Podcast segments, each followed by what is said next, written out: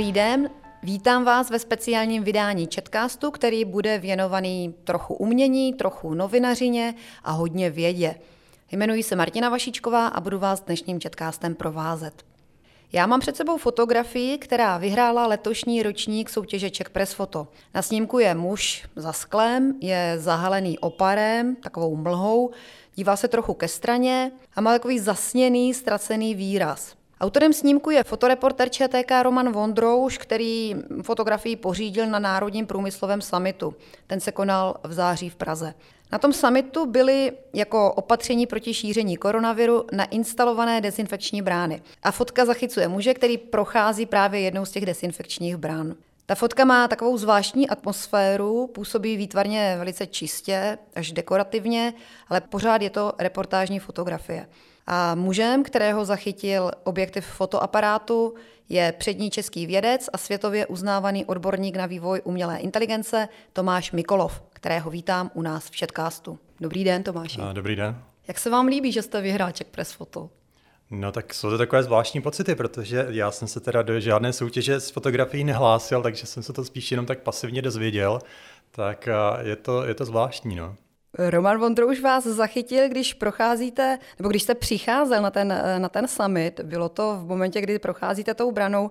Věděl jste o tom, že vás fotí? Zaznamenal jste tam nějakého fotografa? A nepamatuju si právě, že bych, si, jako, že bych si všimnul, že nás tam někdo fotí, takže pro mě to bylo spíš překvapení potom, když jsem viděl, že, že ta fotka, která zachycovala mne, tak že je nominovaná tady na tu, tuto cenu, a takže spíše jsem byl z toho celý překvapený. No.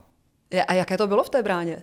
A v té bráně, já se musím přiznat, že mě to moc příjemné nebylo, protože mě to začalo tak trochu připomínat různá ty, ta omezení, která se na nás jako hrnou v posledních desetiletích, jak vlastně se zesílily ty kontroly různě na letištích a tak, kde prostě už se musíte třeba v Americe vyzouvat, když, když jdete do letadla.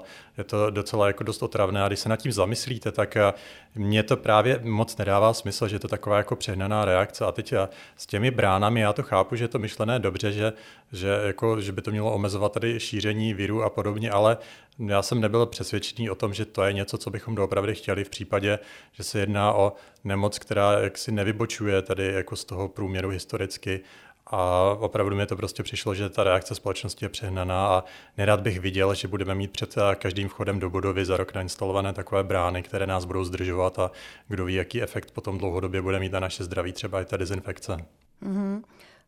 Podle porodců, ale ta fotka byla vybraná nejenom pro její nějakou estetickou, výtvarnou čistotu, ale i proto, že v nich vyvolávala nějaký právě pocit izolovanosti, možná rezignovanosti, únavy. Měl jste ten pocit v té bráně taky? Těch pocitů jsem měl vícero, jak už jsem teda zmiňoval, jednak se mi nelíbilo, že musím teda tou bránou procházet, ale další věc je, že jsem měl na sobě jako po dlouhé době eh, boty, eh, které mě začaly zrovna tlačit, takže opravdu už jsem měl hodně otlačené nohy, a tak eh, možná, že to se taky pak objevuje tady na této fotografii. Vy jste tady trošku zmínili, že se bojíte toho, aby ty brány se nestaly nějakou součástí třeba budoucnosti nebo na nějakých našich životů. Když už jsme u té budoucnosti, myslíte si, že umělá inteligence by mohla pořídit takovouhle fotku? Tak určitě ano. Nakonec nepotřebujeme ani umělou inteligenci, na to by mohlo stačit to strové učení, které už tady dneska máme, zatímco umělá inteligence je pořád science fiction, tak strové učení to jsou statistické techniky, které fungují v praxi, už jsou docela dobře proskoumané a jako z mého laického pohledu a tento problém tedy vybrat eh, z x možných fotografií tu, která vychází jako kdyby nejzajímavější, to by um, jako potenciálně mohl být řešitelný problém tady pro tyto algoritmy. Takže nebyl bych překvapený, kdyby existovaly a v budoucnu různé softwarové nástroje, které naopak budou zlehčovat práci fotografům, takže budou jim pomáhat vybírat ten pravý okamžik, kdy udělat fotografii. Takže můžou se stát třeba očima těch fotografů? A částečně nebyl bych překvapený, kdyby toto bylo možné. Tím jsme se krásně dostali k tomu vašemu oboru, ve kterém působíte. Dneska působíte na eh, Českém institutu informatiky, robotiky a kybernetiky Českého vysokého učení technického v Praze. Jste známi zejména tím, že jste skokově zdokonalil fungování aplikací pro rozpoznávání a zpracování jazyka. Podařilo se vám to vytvářením nových modelů neuronových sítí, které výrazně překonaly předchozí přístupy pro modelování jazyka. Zlepšení, ke kterým pak došlo v oblasti zpracování přirozeného jazyka, pak bylo největší za několik posledních desítek let. Už se tohle někdy vysvětloval dětem na základní škole? To, co děláte? A to teda ještě ne. Chcete to zkusit vysvětlit nějakým jednoduchým způsobem? Aha, vidím. A No, jak bych to asi tak řekl, modely jazyka, ty matematické modely, ty tady už existují minimálně od poloviny minulého století, kdy se jim vlastně začal věnovat eh, Claude Shannon, což byl člověk, který vyhrál, vědec, který vyhrál Nobelovku za, za informační teorii, tak potom a co napsal tady tuto práci, tak se začal věnovat právě aplikaci informační teorie na jazyk a tím vznikaly první jazykové modely. A nicméně on používal techniky, které bylo strašně těžké překonat těch asi nějakých 70 let, až ty neuronové sítě a plus ještě nějaké další modely začaly být tak trošku úspěšně, dejme tomu na přelomu tisíciletí, ale to fungovalo de facto všechno jenom na nějakých malých laboratorních podmínkách, malých datasetech a na velkých to přestávalo fungovat. Mně se to právě podařilo rozchodit na velkých datasetech, kdybych měl teda vysvětlit to, co je teda to jádro asi věci, tak ty staré modely vlastně popisovaly jazyk tak, že viděli všechna slova v jazyce jako kdyby oddělení. Když se představíte slovník třeba českých slov, tak a když vytvoříte třeba překladač, který překládá každé slovo jednotlivě, tak budete mít v tom, v tom slovníku jako sta tisíce různých českých slov a pak k ním bude přiřazený nějaký anglický překlad. Tím pádem vy se vůbec nedíváte na tu strukturu toho slova, jenom prostě máte tady položku ve slovníku a musíte k ní přiřadit to, jak se překládá. No já jsem právě dokázal tady velmi výrazně vylepšit ty techniky, které tady existovaly od 80. let, ty neuronové sítě, ale jak říkám, nepoužívali se v praxi, protože měli různé problémy, které byly potřeba, aby byly vyřešeny. Tak díky těm přístupům, které jsem teda částečně vyvinul, tak je možné překládat tato slova nebo vůbec vidět slova v jazyce spíše jako nějaký soubor faktorů. To znamená, že vy nemusíte mít ty tisíce položek v tom slovníku, ale vidíte pak to slovo de facto jako třeba souhrn, kořené přípony, předpony, ale toto všechno nedefinujete ručně a nějak manuálně, ale naopak ten počítač se to statisticky naučí z toho, jak se e, slova vyskytují v běžném textu. Vy si můžete vzít třeba českou Wikipedii, pak pomocí této české Wikipedie spočítáte nějaký matematický model, což může být třeba v tom úplně nejnovším případě ten Word2Vec, který jsem později vydal v Google, a ten vám tady ty faktory, to znamená to, že třeba slovo je podstatné jméno, nebo že, že ve třetím pádě, nebo že je to sloveso v minulém čase, to vám všechno spočítá automaticky, vy nemusíte nic lingvisticky definovat. A naopak tady těch kategorií, protože nemusíte definovat, tak ten počítač nejde jako kdyby tisíce a tisíce a je to jako velmi zajímavé. A takže, kdybych to řekl ve zkratce, nedíváte se už na slova jako nějaké základní jednotky, ale díváte se na modely, které můžou reprezentovat slova jako souhrn různých faktorů, kde tyto faktory nemusíte definovat ručně, ale ten počítač se naučí z toho, jak vypadá prostě český jazyk. Mm-hmm. Vy pracujete s přirozeným jazykem. Předpokládám, že hodně asi nebo nejvíce s angličtinou. Tak eh, je pravda, že Angličtina je prostě jazyk, který přitáhne nejvíc pozornosti, když vydáváte jako vědecké články. První články, které jsem psal ještě jako student, tak byly naopak o češtině, a což e, nebylo jako ideální na to získat pozornost pro tu moji práci, ale mně právě přišlo, že ty neuronové sítě by měly pomáhat právě hlavně na jazyky jako je čeština, kde máte to skloňování. Je tam hodně jako kdybych takových pravidelných e, regularit a vůbec jako čeština mi přijde dost jako takový, takový až umělý jazyk v některých případech. Nakonec byl taky částečně vyvinut lingvisty, že asi nějakých 150 let zpátky. A já jsem právě myslel, že že ty neuronové sítě mají největší potenciál právě tady pro tyto jazyky, kde máme ta složitá slova, kde můžeme vytvářet nov, nová, jako kdyby, nová slova jenom tím, že přidáváme přípony, případně vezmeme nějaké málo časté slovo a nějak ho různě poskloňujeme, tím vytvoříme spoustu variant. V tom starém přístupu každá tato varianta by třeba v tom překladovém slovníku musela mít speciálně zadefinované, jak je, jak je přeložena, zatímco v tom novém přístupu s těmi neuronovými sítěmi, když změníme jenom koncovku slova, tak ta neuronová síť dokáže víceméně tak nějak odhadnout, co to slovo znamená, už prostě z toho zbytku. Takže to je, to je určitě velká výhoda. Nicméně později, jak, jak se ptáte, tak jsem přešel na angličtinu, protože to bylo právě to, co dokázalo přitáhnout pozornost k té mé práci právě v té vědecké komunitě, protože nakonec těch článků, které vychází o angličtině, tak je řádově, několika řádově více než prostě o ostatních jazycích.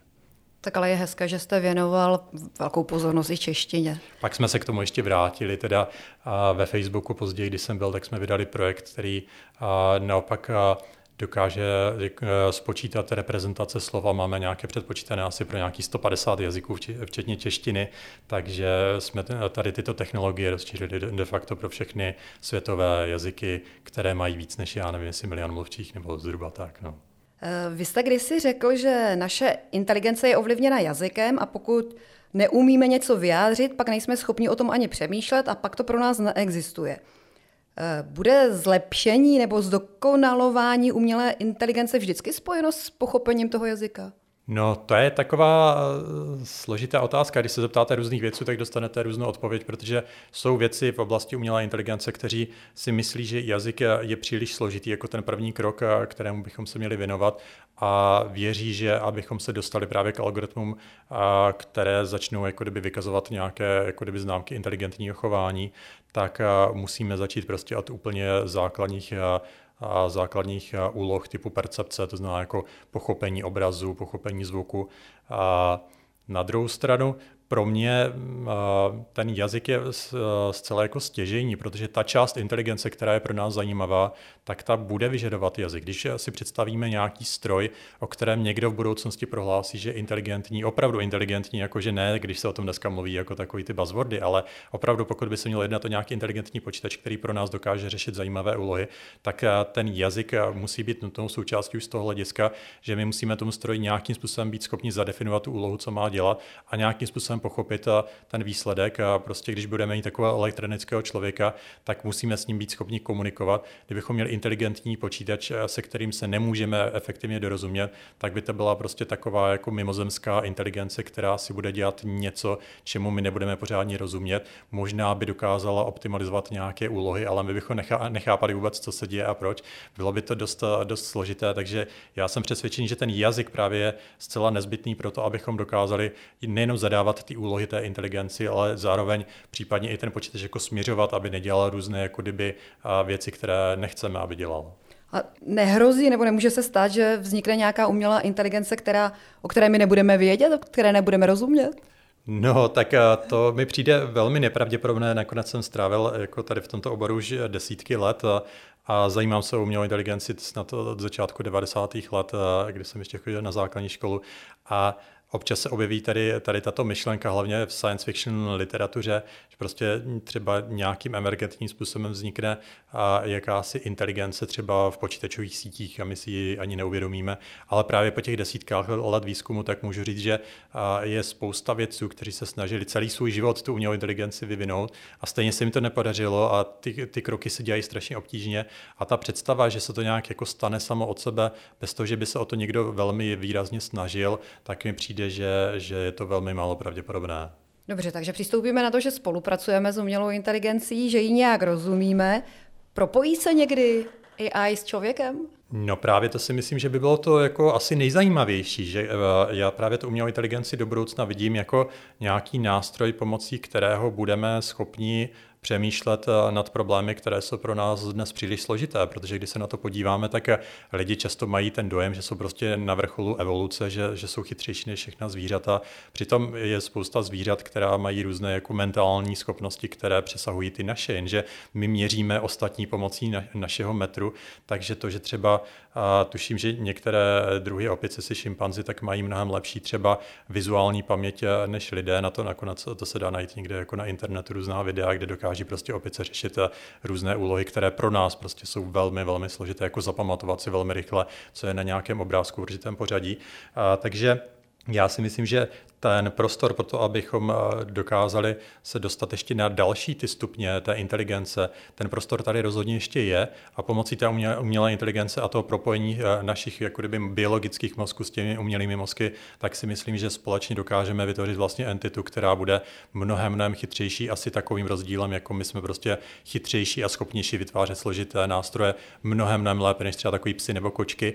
A ti taky mají inteligenci, ale prostě se nedostanou na tu naší úroveň a v budoucnu věřím tomu, že právě to spojení lidí a, a techniky tak vytvoří a vlastně a bytosti, které budou schopny přemýšlet úplně jiným způsobem než my. Takže na jakém stupni vývoje umělé inteligence zrovna teď jsme? No teď to zatím ještě není moc slavné. Já bych řekl, že kdybychom to viděli tak jako high level, tak eh, počítač už nám docela dost eh, výrazně vylepšují dlouhodobou paměť, když se zamyslíme třeba nad tím, eh, jak funguje internet, Wikipedie, dneska prostě najít si letopočet kdy byla korunovace nějakého českého krále, tak to není problém právě během pár sekund. Nemusíme si všechno pamatovat, nemusíme mít ty letopočty v hlavě, nemusíme jít někam do knihovny, ale opravdu můžeme tady spoustu těchto faktických znalostí si najít dost rychle. A právě tady vlastně ta přístupnost, tady ta jako kdyby paměti celého lidstva svým způsobem, což je, která je uložena na internetu, tak to nám zefektivňuje naši práci, naši činnost a díky tomu dokážeme řešit problémy, které třeba před pár desítkami let byly mnohem složitější řešitelná, takže nakonec to posouvá třeba i ten vědecký pokrok, když dnes vědci si dokáží najít článku na internetu během pár, pár sekund, zatímco dříve to bylo prostě mnohem složitější. Takže z tohoto hlediska už technika naší inteligenci nebo naše intelektuální schopnosti rozvíjí už prostě zcela, zcela jasně. Nicméně to je spíš takové rozšíření paměti, té jako lidské paměti. Pokud jde o to jako uvažování, o tu inteligenci, intuici, kreativitu, tak ty počítače ještě jsou tady v tom docela dost jako chabé, ty algoritmy, které dnes máme, právě třeba to strové učení i když se to tomu říká umělá inteligence, na to opravdu má spíš jako blíž k té paměti, takže když zase jako spadne ta opona a vidíte, co je všechno zatím schované, tak zjistíte, že právě ten systém, který třeba překládá tu řeč, nebo systém, který rozpozná obrázky, tak tady tyto matematické modely jsou založené právě na obrovských datasetech, které byly vytvořeny lidmi a spíš to jako kdyby reflektuje tu lidskou znalost, spíš to jako opakuje to, co jsme do toho počítače jako zadali. A často třeba je to práce prostě stovek lidí po několika let, takže ono to vypadá jako strašně magicky, když pak sednete k počítači, vám přeloží nějakou větu a když nevidíte prostě, co zatím je, ale když už chápete všechny ty detaily, tak zjistíte, že aha, ono to vlastně vidělo tady ty 100 miliony různě přeložených vět a víceméně se to tak jako poskládá různé fragmenty z toho, co už jsme do toho zadali a tak to přeloží vlastně ty nové věty, které vlastně nejsou zase až tak nové, jak by se zdálo.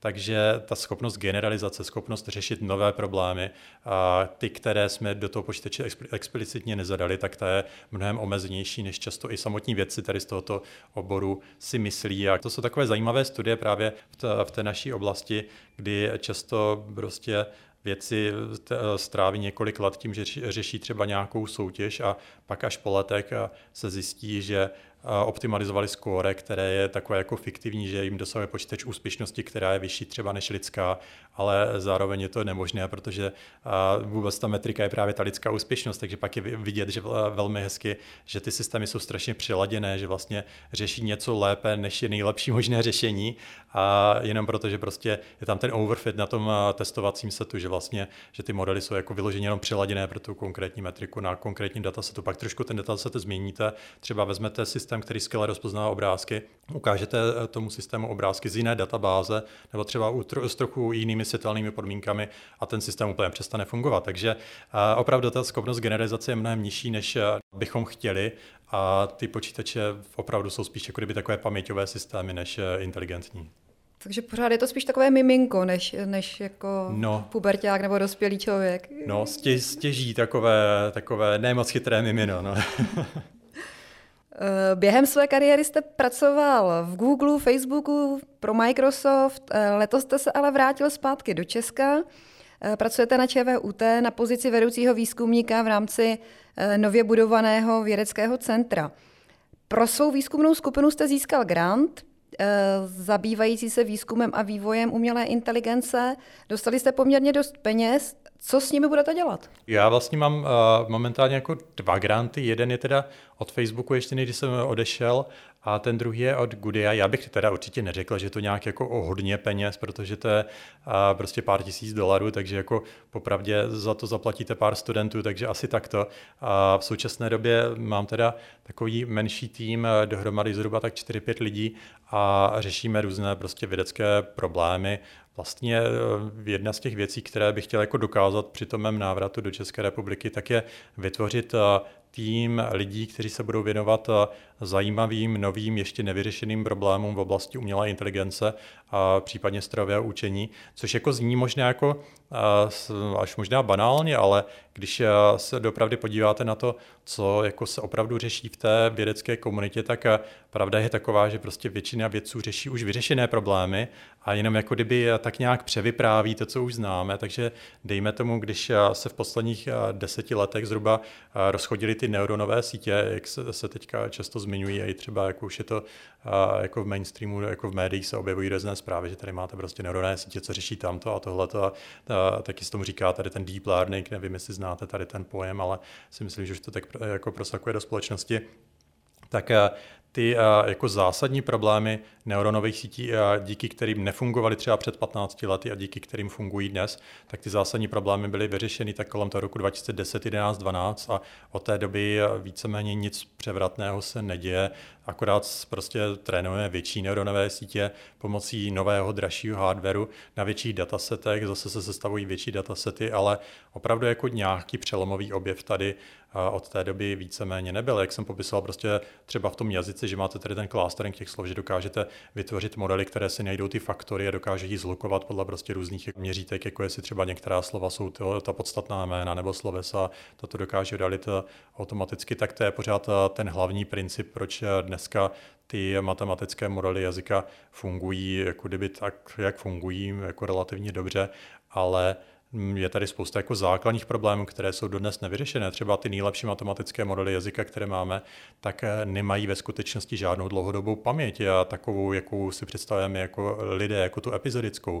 To znamená, že tyto modely opravdu jako vidí de facto historii třeba pár desítek, maximálně stovek uh, slov, uh, co um, jako předcházelo tomu, co právě teďka řeší ale když budete překládat třeba knihu, tak ten model už vůbec netuší, co bylo třeba o dvě stránky dříve. Jo? A pak uh, z toho už vychází ty různé chyby, že uh, nakonec třeba v konverzaci je, je tady to velmi lehko vidět, když použijete zase ty naše nejlepší modely jazyka dnes třeba na takové jako problémy typu chatboti, což je jako kdyby komunikační agent, který má s vámi vést nějakou konverzaci, to žádná velká sláva nebude, protože když máte model, který jaksi nemá dlouhodobou paměť, tak on může předstírat, že s vámi nějak komunikuje, protože dokáže zareagovat na, na poslední otázku, ale vy, když tomu robotovi něco řeknete, a, tak on si to nedokáže nějak jako pospojovat a zapamatovat, a že se to týká právě vás a, a pak, že už se to netýká někoho jiného. To jsou jako kdyby takové základní problémy.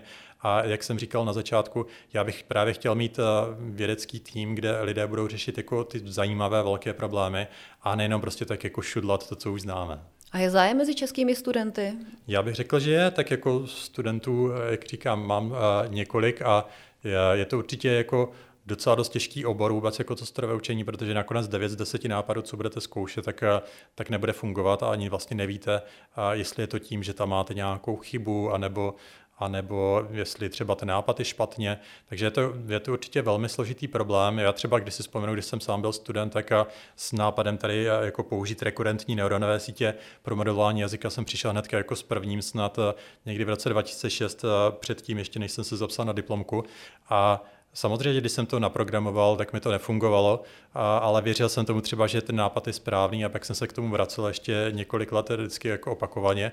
A nakonec jsem zjistil asi v roce 2009 až a proč mi to tehdy nefungovalo původně poprvé a jeden z těch hlavních důvodů byl, že jsem prostě použil špatný eh, dataset, že tam byl rozdíl mezi trénovacími daty a testovacími daty, takže vlastně ten model, co se naučil víc vzoru z trénovacích, tak fungoval pak hůř na těch testovacích. A jako těžko se to vysvětluje a, a chápe, ale de facto já jsem ne, neudělal chybu právě v tom algoritmu, ale já jsem udělal chybu v těch datech, takže uh, jako opravdu ten výzkum je složitý, můžete udělat chybu kdekoliv a když děláte tu věc jako první člověk na světě, tak nikdy nevíte prostě, jestli ten nápad sám o sobě třeba je špatně, nebo kde je chyba, jak to dobře doopravdy může fungovat. Když posouváte ty hranice a zlepšujete se třeba, a, tak a, vůbec nevíte, kam až se můžete zlepšit, protože když jste opravdu ten první člověk, tak a, nikdo vlastně neví, kam až to, to všechno povede. Takže na jednu stranu je to takové jako složité a určitě bych řekl, že pro, pro studenty, kteří třeba rádi udělají nějakou činnost, třeba, že stráví týden v práci a pak mají prostě něco hotového, tak ten výzkum je jako složitý složitý a může být až depresivní, protože v to výzkum opravdu můžete sedět měsíc nad něčím a skončíte s tím, že vůbec netušíte, jestli, jestli máte jako něco, něco v ruce, anebo jestli celá ta vaše činnost je vlastně jenom takový jako obláček. Mm-hmm. A co obavy z umělé inteligence? Jako je řada lidí, kteří před ní varují, Elton Musk, různí vizionáři, kteří říkají, pozor na to, vy se jí nebojíte?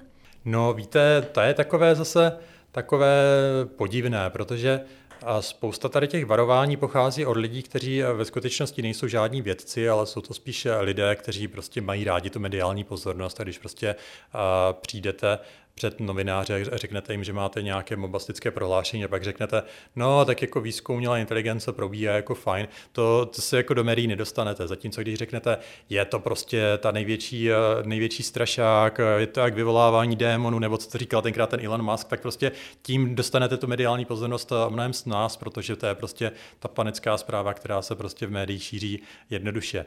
No takže to je podle mě jeden z těch důvodů. A další samozřejmě vychází tedy z naší kultury, kde vlastně tradičně tady filmy a knihy a všechno se to prostě píše o něčem, co je jako zrušující. Musí tam být nějaká záplatka, musí tam být ten souboj a Popravdě, jako kdo by se díval na film o nějakých hodných robotech, který nám tady pomáhají třeba čistit ulice, to jako prostě na to lidi do kina chodit nebudou. Jo. Takže já si myslím, že tady těch důvodů, proč se tady varuje neustále víc, než se na tom dopravdy dělá, tak je několik dále ještě. Máme tady třeba různé futurology, kteří zase mají ještě takové jako filozofické argumenty ve stylu, že když se zamyslíme nad tím, co bude za 150 milionů let, tak eh, tohle a tamto a v limitě prostě se stane kdo ví co, tak eh, to jsou takové jako argumenty, které mi zase přijdou eh, jako přitažené za vlasy, protože nakonec takových filozofických argumentů, co je možné a nemožné, tak jako v historii byla celá řada, které se pak ukázaly, že nejsou pravda. Takže Eh, já to spíš vidím, že eh, nakonec ty argumenty právě tady těch jako kdyby částečně vědců, částečně filozofů, tak sklouznou k tomu, že to, co bude doopravdy v budoucnosti, nikdo neví a pravděpodobnost, že nás umělá inteligence zničí, je větší než 0%, protože pravděpodobnost, že se stane víceméně cokoliv, je větší než 0%, protože nikdo neví vlastně, co se stane. A takže opravdu já jsem měl tady tyto diskuze s různými lidmi, co tady píšou tady ty knihy jako popularizační o tom strašení.